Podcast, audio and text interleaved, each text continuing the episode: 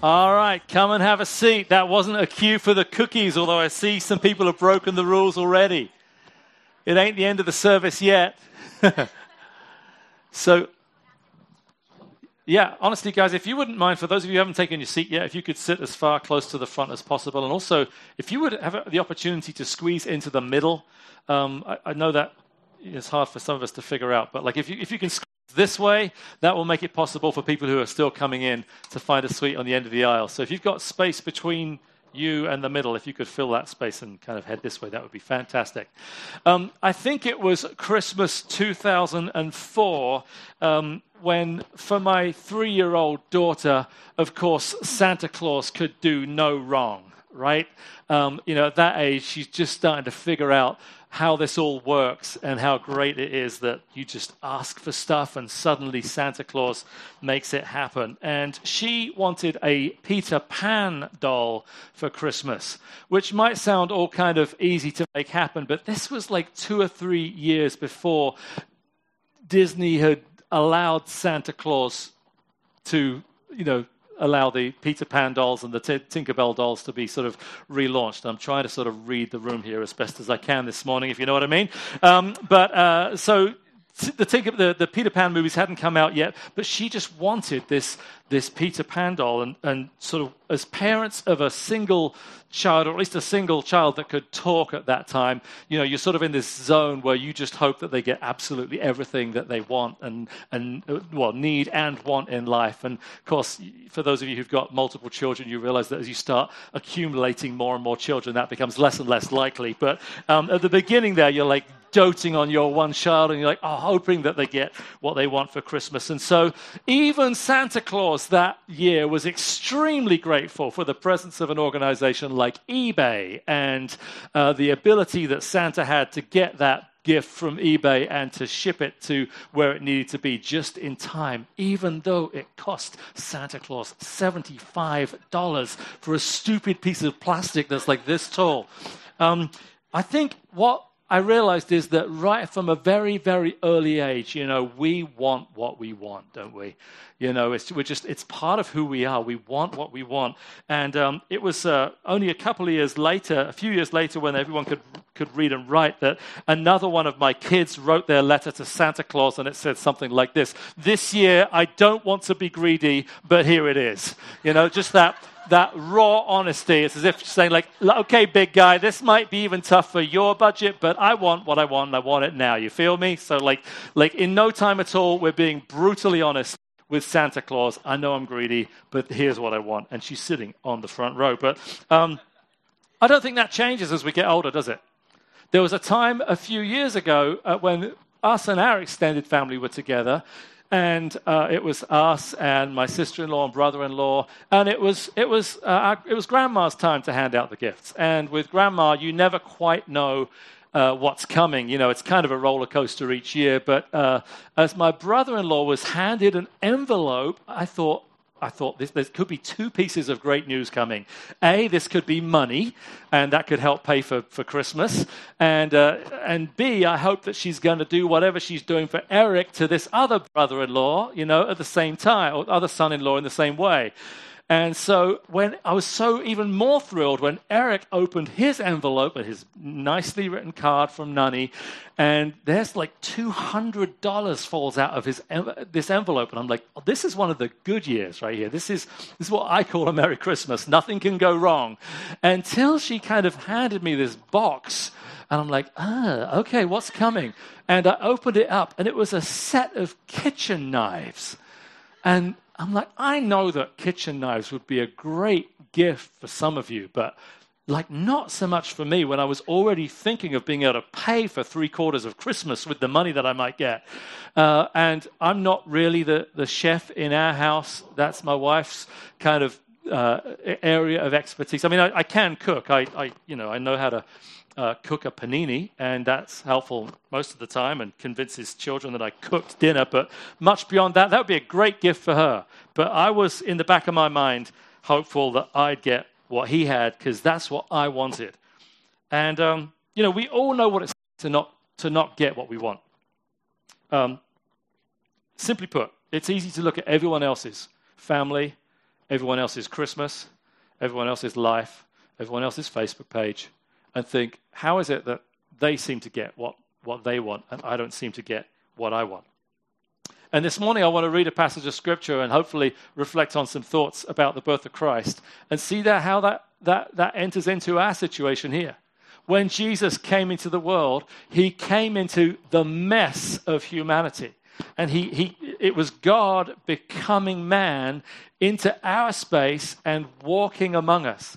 And so I want you to, to, to realize that as we read the passage of scripture that heralds the very beginning of all of this happening. And so let's read these verses from Luke chapter 2. It says this And there were shepherds living out in the fields nearby, keeping watch over their flocks at night. An angel of the Lord appeared to them, and the glory of the Lord shone around them, and they were terrified. But the angel said to them, Do not be afraid. I bring you good news that will cause great joy for all the people. Today, in the town of David, a Savior has been born to you. He is the Messiah, the Lord. This will be a sign to you. You will find a baby wrapped in cloths and lying in a manger. Suddenly, a great company of the heavenly host appeared with the angel, praising God and saying, Glory to God in the highest heaven and on earth peace to those on whom his favor rests. When the angels had left and gone into heaven, the shepherds said to one another, Let's go to Bethlehem and see this thing that has happened, which the Lord has told us about. So they hurried off and found Mary and Joseph and the baby who was lying in the manger. When they had seen him, they spread the word concerning what they'd been told about him, about this child, and all who heard it were amazed at what the shepherds said to them. But Mary treasured up all these things and pondered them in her heart. The shepherds returned, glorifying and praising God for all the things they had heard and seen, which were just as they had been told. So here's this group of shepherds. That's probably a normal occupation back then, wasn't it? Complete agricultural world. Sitting on a hill, doing the night shift. Could be a combination of men, women, teenagers, boys, and girls taking on this role of shepherd, Uh, doing the night shift as they, as they watch the sheep in the quiet of the night. And these people are, these Jewish people are living under oppression, remember, under the oppression of the Roman Empire. And even within that, they're living during a time where Caesar Augustus has put out an executive order to say, let's do a census. Let's count all the people in the empire. Because that way, if we can count them, guess what? We can tax them. This was like the, you know, probably biggest first century tax reform, and it favored nobody but the Romans.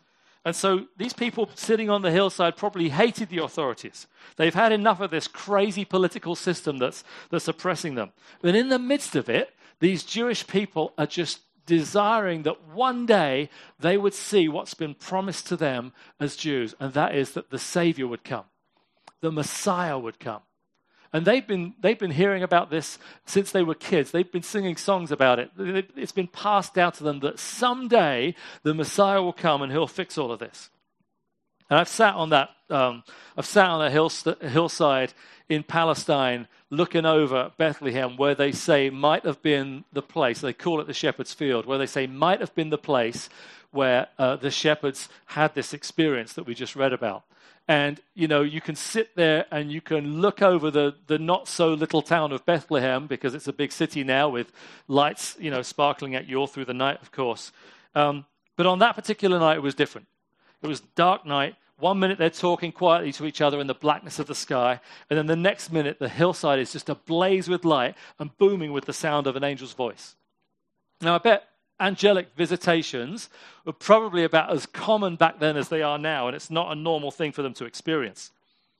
But there's so much of what happened that night that could have been a bit of a roller coaster for this group of shepherds out in the fields. Like, firstly, this huge extraterrestrial being appears in the sky. And it doesn't tell us, but I'm, I'm assuming that this angel was at least 15 feet tall. I just feel like he should have been 15 feet tall. Because if you, if you come to me in the heaven with like a, a, a two foot angel, that doesn't seem right to me. But so let's picture in our minds, for the benefit of me adding things to scripture, uh, that this uh, angel was 15 foot tall, right? And the first thing that that he tells you is do not be afraid, which is probably good because they've probably all soiled themselves by this point anyway. Do you know what I mean? Like, like a minute in the presence of a 15 foot extraterrestrial angel in the sky, and you're going to need to go to the bathroom. But like he says, don't be afraid.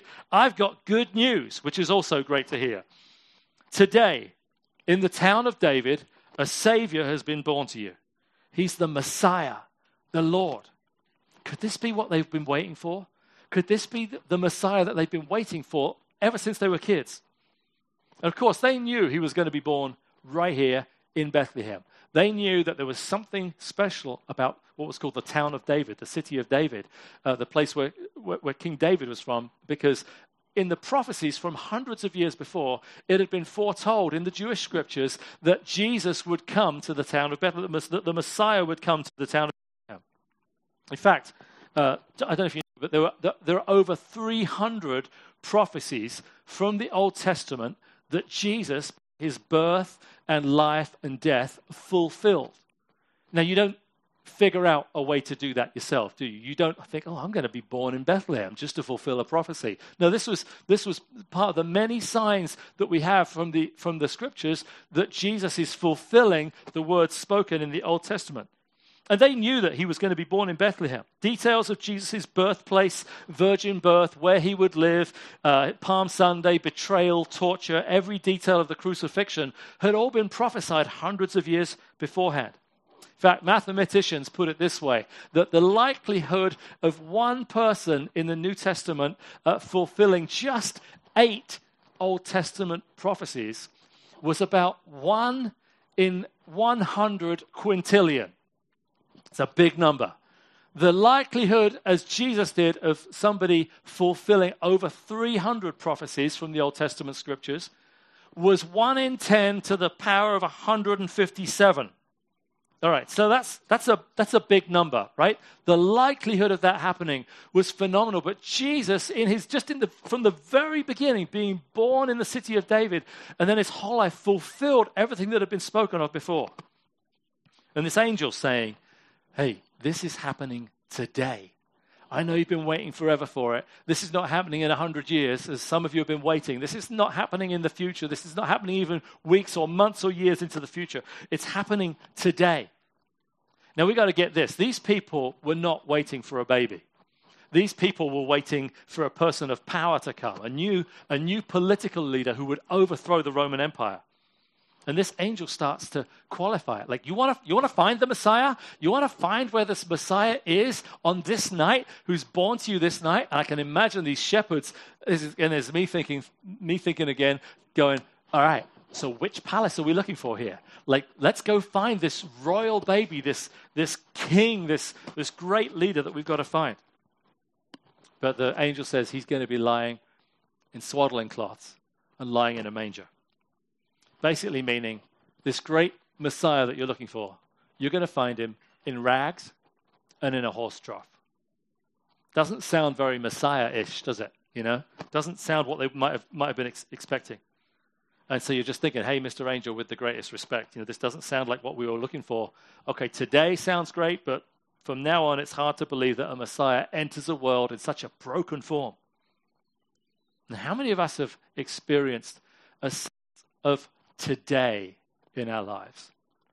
At some point in our lives, when there has been that, that either a nudge from God or that sense that God is in the midst, He's doing something in us, and there's a, there's a sense of today, now, God's here.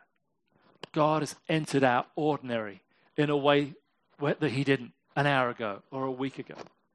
Maybe some of us have to look a long way back in our history to remember those experiences. Maybe, maybe it was a grandmother or a grandparent or a father or mother that at some point introduced us to who Jesus is. But we know that we've either lost our way along the way or we've walked away and somehow lost that experience of today of God being present in our lives.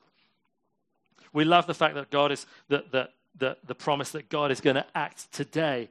But sometimes it can feel like that God's the experience of God in our lives and the beginning and the, the embryonic moment where God is acting can seem like it's taken a while to fulfill and to come to completion.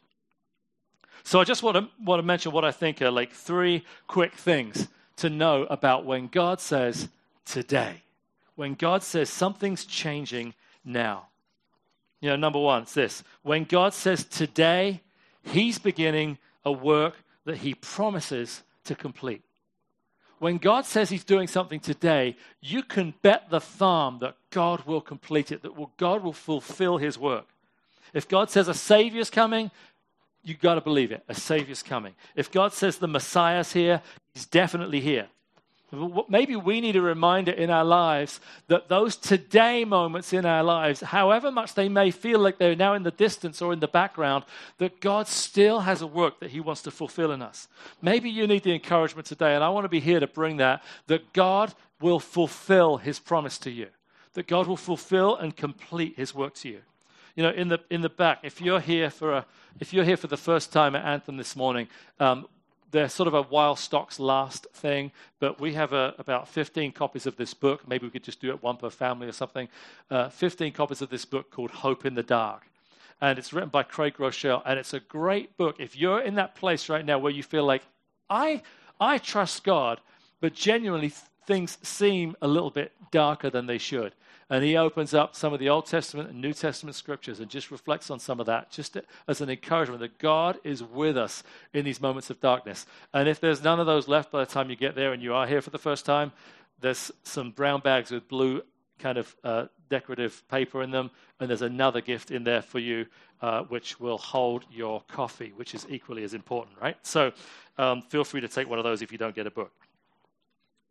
But uh, 2 Corinthians 1.20 says this, For no matter how many promises God has made, they are yes in Christ. Whatever God has said, he is going to fulfill his word. And it's like this idea, they are yes in Christ. It means you can take that to the bank. It's not a no, it's not a maybe, it's a yes. And it continues, it says, And through him, the Amen is spoken by us to the glory of God. What that means, whenever we affirm the yes of God's promises, is when we, when we like associate ourselves and, and, and wrap ourselves into the, the, the promises of God, we're basically acknowledging God is doing something and I can trust Him. We can say amen to that. Anyone? All right, come on, let's let's let's preach here. You know what I mean? So, uh, you know, we've got the ability to put our trust that the promises of God, as one translation says it, are yes and amen. We can we have confidence that God's promises are true, and we can we can we can walk into them and live within them. Some of you are looking back on a time when you think, I said a prayer and made a decision to invite Jesus Christ into my life, and I'm just not even sure if that still is a thing anymore you can be confident that you are saved. If you have made that decision to follow Jesus, it doesn't matter what you've done, it doesn't matter what's gone on between now and then. You can come to Jesus today and make that decision to follow him every day. Renew that decision and be ready and be ready just to accept his salvation in your life. Second thing that, that I, I think is important to know when we're trying to remember what God says about today. You know, your tomorrow may not feel as though, uh, your tomorrow may feel as though God hasn't done anything today. I wonder what it was like for these shepherds. These shepherds made a choice to respond with faith. Because, like everybody else, they had to get up in the morning after this amazing experience and think, wait, what just happened? You know, they had to get up the following day and just think, did, was this as amazing as we thought it was? Like, what happens now? I mean, be- between now and when this person seems like the Messiah, like someone's got to change his diapers and someone's got to nurse him and someone's got to feed him, someone's got to raise him, someone's got to take him to school.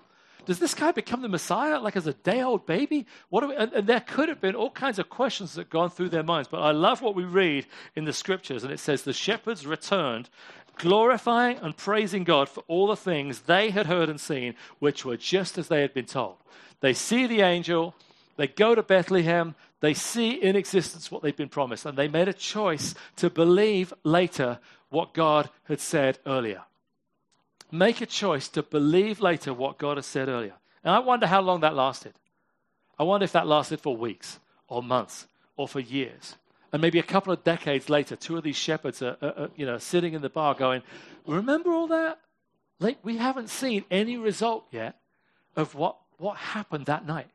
I wonder how long we have to wait. This is taking a while, even after the announcements. This is an amazing experience that maybe nobody shared except us of seeing the announcement of the Messiah coming, and we're still waiting.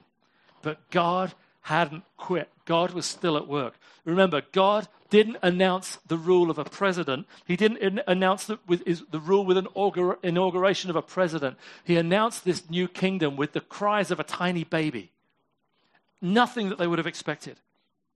The fulfillment of God's promise, even in Jesus' uh, life, took a lifetime to get unfolded. It took Jesus' lifetime for the fulfillment of that announcement to the shepherds that night.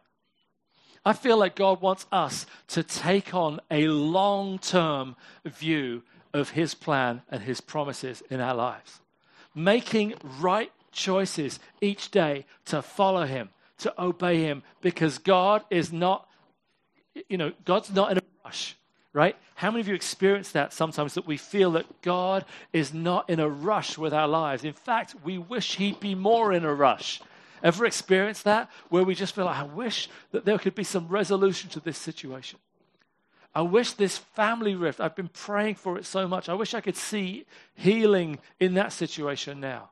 I, I, I pray that I see healing for this relative. And we live with this sense of is, is God going to come through? Is God going to fulfill what he said he'd started? But then the third thing I want to just say is also let me read this verse, 1 Peter 3 9. It says, The Lord is not slow in keeping his promise, as some understand slowness. We can, we can hang on to that as a promise. That God is not slow in keeping his promise. God has a, has a timing that is above our timing, that is more spiritual than our timing. In our, in our self focused, broken world, it would be easy for us to think, come on, God, you're not on my schedule. But God is not slow, as some would understand slowness. Instead, He's patient with you, He's patient with me. Because He wants to allow His work in us. He wants, his allow, he wants to allow His work in the world to unfold, unfold so that the most people who will choose to follow Him can repent and turn to Him. Maybe the situation that you're in is bigger than you are in, than you. Maybe the situation that you're in is something that God is going to use to lead somebody else into a relationship with Him. I believe that the, that the choices we make to serve Jesus, to follow Jesus, to honor God with every day of our lives impact those around us. They leave the rest of the world looking at us and thinking, I, want that. There'll be some people around you that see your relationship with God and say, I want that. Now, the, the scripture says that, that, that to some, we are the, the fragrance of life. To others, we're the smell of death, and they just hate everything to do with following Christ. But some people are going to see the way that you handle trials. Some people are going to see the way that you handle pain, the way that you handle those situations that don't seem to get concluded, the way that you decide, I'm going to stand as a man or a woman of faith and I'm going to put my trust in God, navigating this difficult situation because I believe that God's going to come through. And other people around us are going to see us and go, I want that. You know, the third thing that God wants us to know, I believe, this morning is this that, that God invites us to engage in the gradual unfolding of His work. God invites us to engage in the gradual unfolding of his work. And here's the most the, the, the best verse of all that I think is a powerful scripture. If we could get our heads around this, uh, Luke 2, verse 19. Luke 2, verse 19 is one of the ones that we just read. And it says, But Mary treasured up all these things and pondered them in her heart. Mary treasured up all these things and pondered them in her heart. Here's Mary. She's the mother of a day old baby who she's been sent promises from heaven about.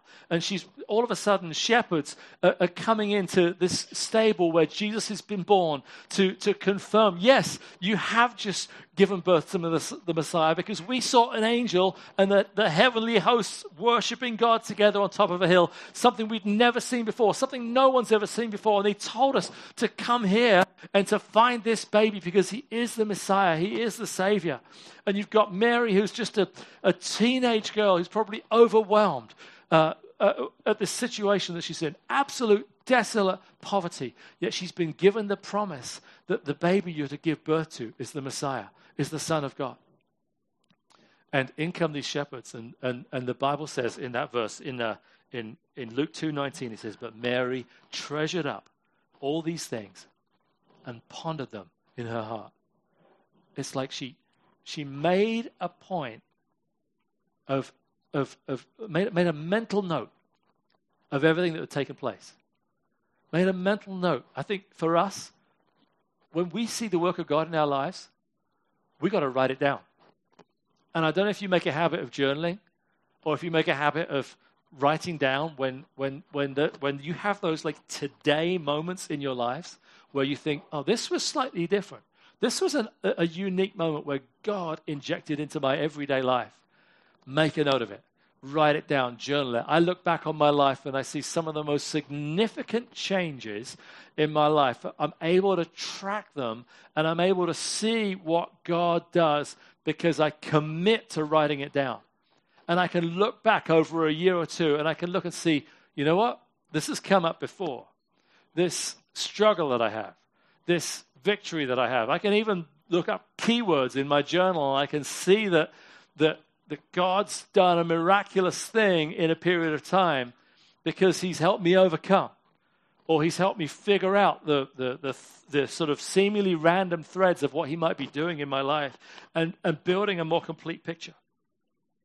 Keep a note. I want to encourage you, if you don't do that, to, to, to have a notebook. Make, if, you have a, if you have a Bible, make notes in your Bible when a scripture stands out to you or when a verse needs highlighting because God's speaking right here. Even on, on the online uh, version of the Bible on U YouVersion, you can highlight verses. You can like click on them and you can write a note uh, around that verse because you can journal it right there. And it doesn't, unless you make it public, nobody else sees it or anything like that. It just gives us an opportunity to record the times. Oh yeah, I remember God spoke to me. God did something in my life back then, and it's been a while, but it was God saying today.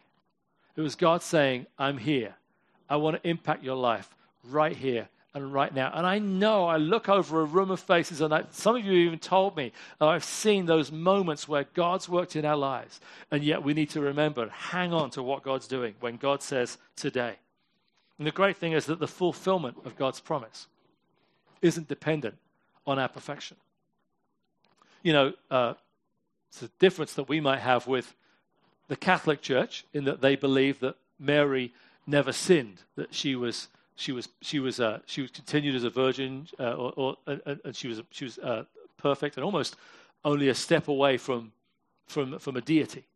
But we don't agree that that's the the the, the clarity that's in the scripture that she was a a normal human. She had an incredible role in history, but she was actually a normal human being. And uh, I love to see the fact that Mary treasured these things up in her heart, and she watched the, the plan of God unfold through her son and God's son, Jesus. The fulfillment of God's promise isn't dependent on our perfection because we fall short. We fail. And uh, this morning, I want us to uh, kind of wrap this up with a, a story that we're going to watch. And it's a story of a young lady named Judy who's part of our community in here this morning. And I want to, you to watch her story of how she had experienced God in her life in a phenomenal way. And then her experience of coming back and finding Him in, later in life. Let's watch this together. My name is Judy. I am originally from Northern California. I lived there for the majority of my life, went to school uh, for medical school in Los Angeles, lived there for a number of years. And then I moved out here to Burlington for my uh, anesthesia residency at Lahey Hospital Medical Center. Growing up, Christianity was a huge part of our lives. We would wake up at, I can remember from the age of five, kneeling around the bed. Both my parents would have their Bibles, and we'd we'd sing together, we'd pray together. So I grew up very much in the church. We'd go every Sunday. We dressed up, wore the hats, the whole shebang.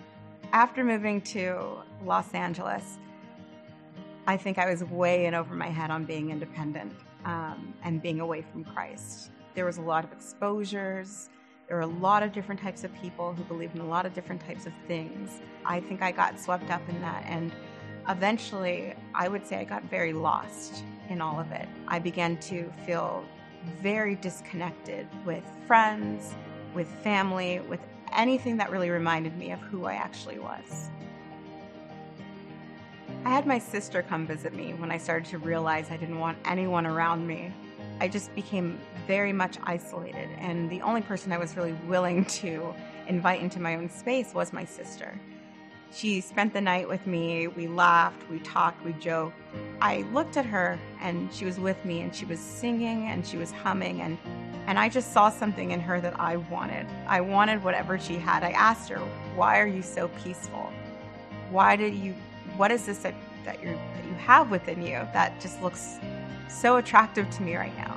And she told me, "I have God."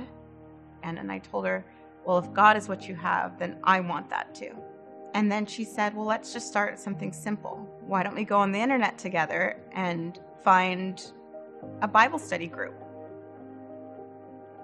I ended up going to this Bible study that was filled with women from all different backgrounds. I walked in and I was pretty scared. I had no idea if I should have been there, if I belonged there. And I spotted this lovely lady. She was in her 80s and I don't know what it was about her face, about her friendly nature, but I looked at her, still searching for which seats I wanted.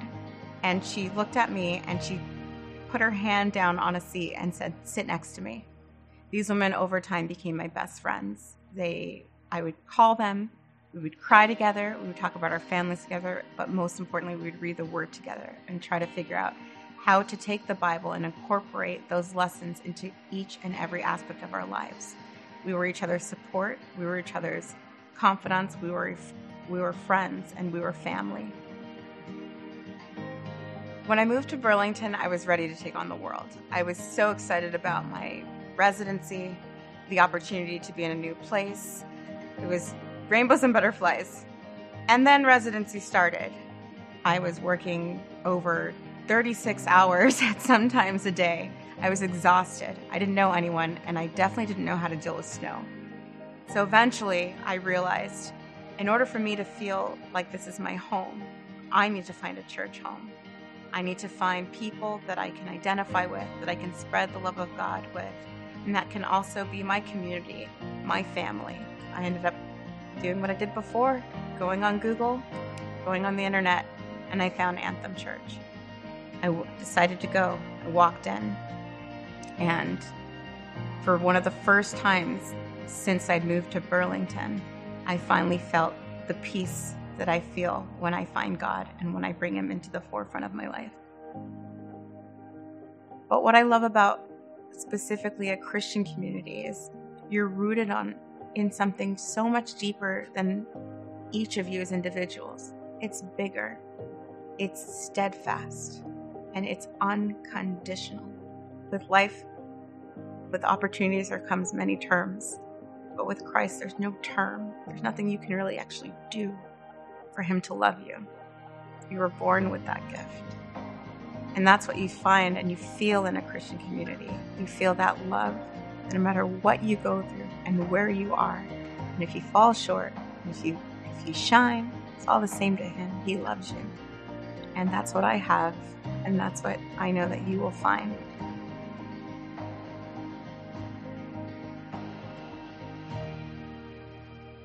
Yeah.